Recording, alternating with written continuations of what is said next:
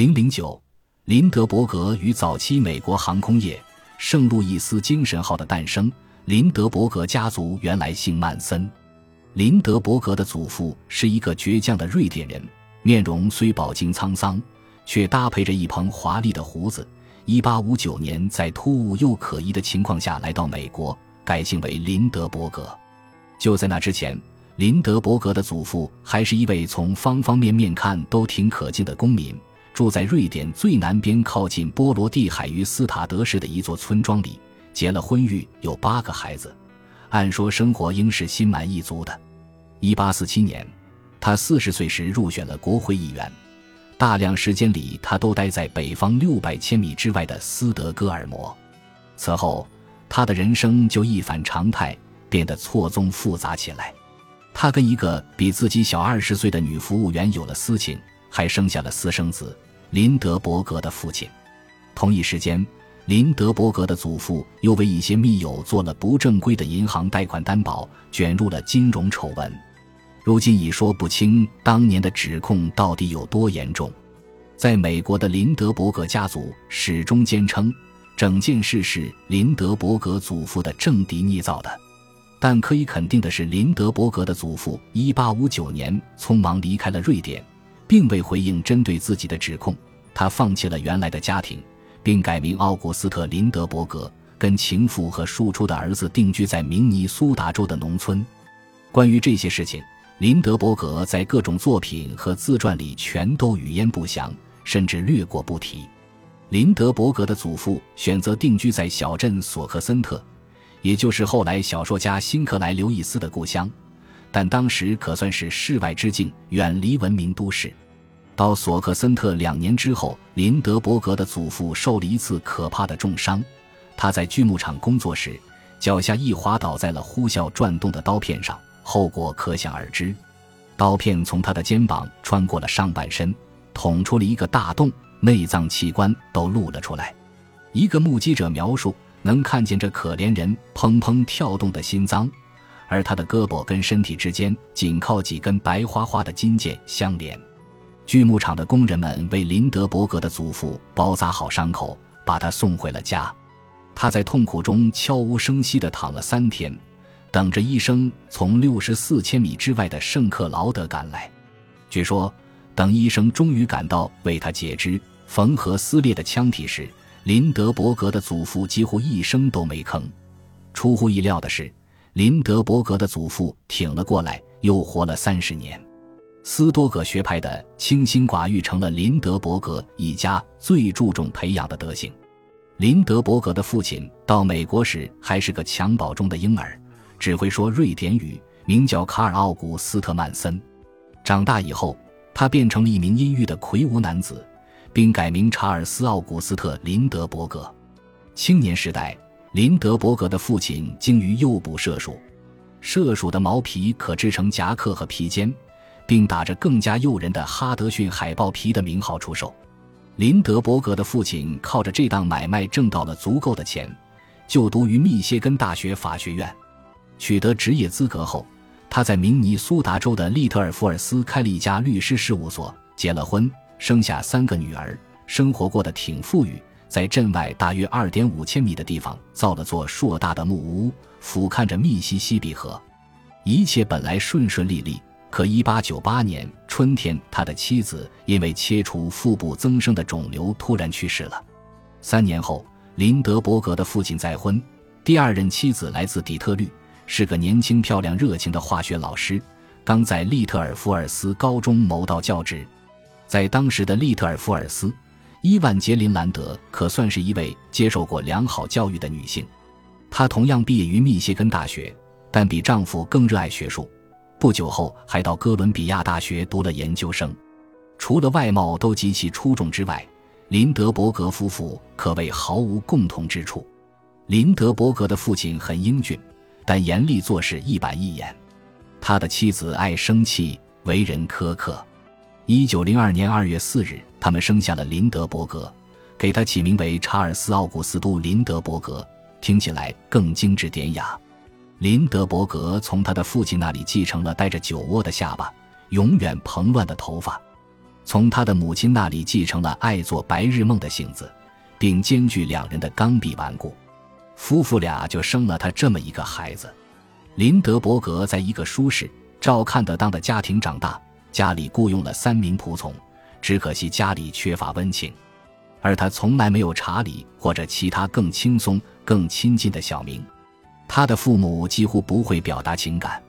林德伯格和他母亲从不拥抱，到了睡觉时间，母子会握手道晚安。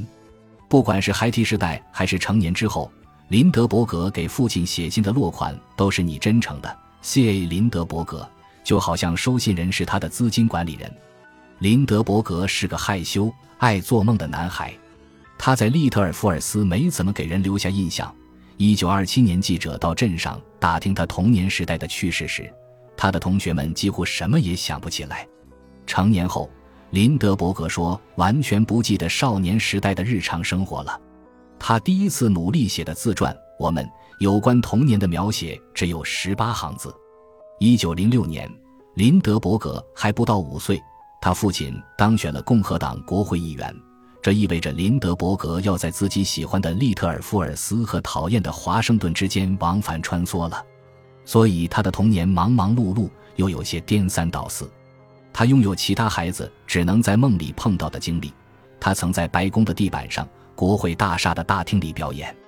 十一岁时参观了巴拿马运河，跟西奥多·罗斯福的儿子们同校，但他到处搬家，很难真正参与任何事情。随着岁月的流逝，林德伯格的父母愈加疏远。为他作传的斯科特伯格记述，至少有一次，林德伯格的母亲得知丈夫跟宿纪元睡觉后，拿出一把枪指指他的脑袋；还有一次，林德伯格的父亲愤怒地殴打了妻子。到林德伯格十岁时，父母永久性分居了。为林德伯格父亲的政治生涯考虑，他们选择对此保密。林德伯格高中毕业前曾在十一所不同的学校就读，可成绩始终平平。一九二零年秋天，他进入威斯康星大学就读，希望能成为一名工程师。林德伯格能坚持下去的原因，很大程度上靠的是母亲帮他写论文。但最终连这也不管用了。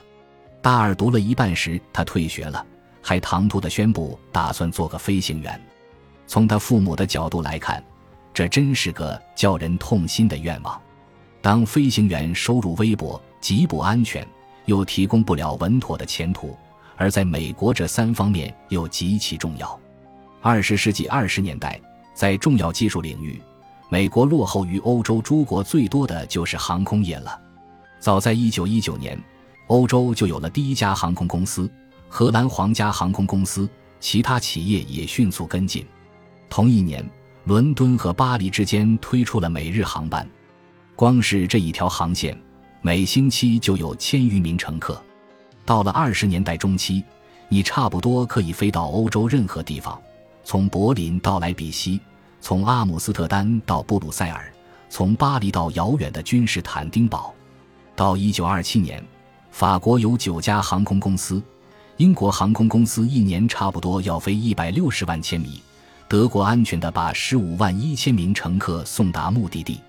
而在美国，截至一九二七年春天到来时，定期客运航班的数量还是零。航空在美国几乎完全不受监管，全美没有颁发飞行执照的制度，对培训也没有要求。任何人都可以买一架飞机，在任何条件下合法的搭载付费乘客。美国在飞行方面的管理实在太过松懈，甚至连飞行事故、死亡人数都未统计。最权威的数据来源是《飞机年鉴》，但它也靠着简报汇总数据。这本大部头的作品未署名，但其作者们毫不怀疑，没有制度的规范阻碍了航空事业的进步，造成了许多不必要的死亡。他们写道：“停战以来，飞机首次进入民用领域。它既可以由熟练、负责的人驾驶，也可以由生疏、不负责的人操纵。保守估计，飞行事故已经导致三百人遇难、五百人受伤。如果国家制定政策，对商业飞机运营加以监管的话，这些事故本来都可以避免的。没有航空公司的招聘，美国飞行员只好带到什么工作就做什么工作，给农作物喷洒农药，在乡下市集上搭人事成，为观众表演特技和杂耍，拖着广告横幅跨越长空，在空中拍摄照片，运送邮件。这当中，运送邮件在经济上最有保障，但危险性又最大。最初的四十名航空邮递员有三十一人死于坠机，而在整个二十年代，飞行事故都很普遍。飞行员要在各种天气状况下飞行，还经常得在完全没有导航设备的条件下夜间飞行。一九二七年三月，《科学美国人》杂志刊出一篇文章，说看不见的电波指引着欧洲城际航班的飞行员，羡慕地称赞欧洲飞行员居然可以靠着无线电信号立刻锁定自己的位置。相比之下，美国飞行员全无头绪。为了寻找小镇，只能寄希望于有人在建筑屋顶上留下了他的名字。如果不幸没有，飞行员只好冒险低空掠过当地火车站，以求看清站名。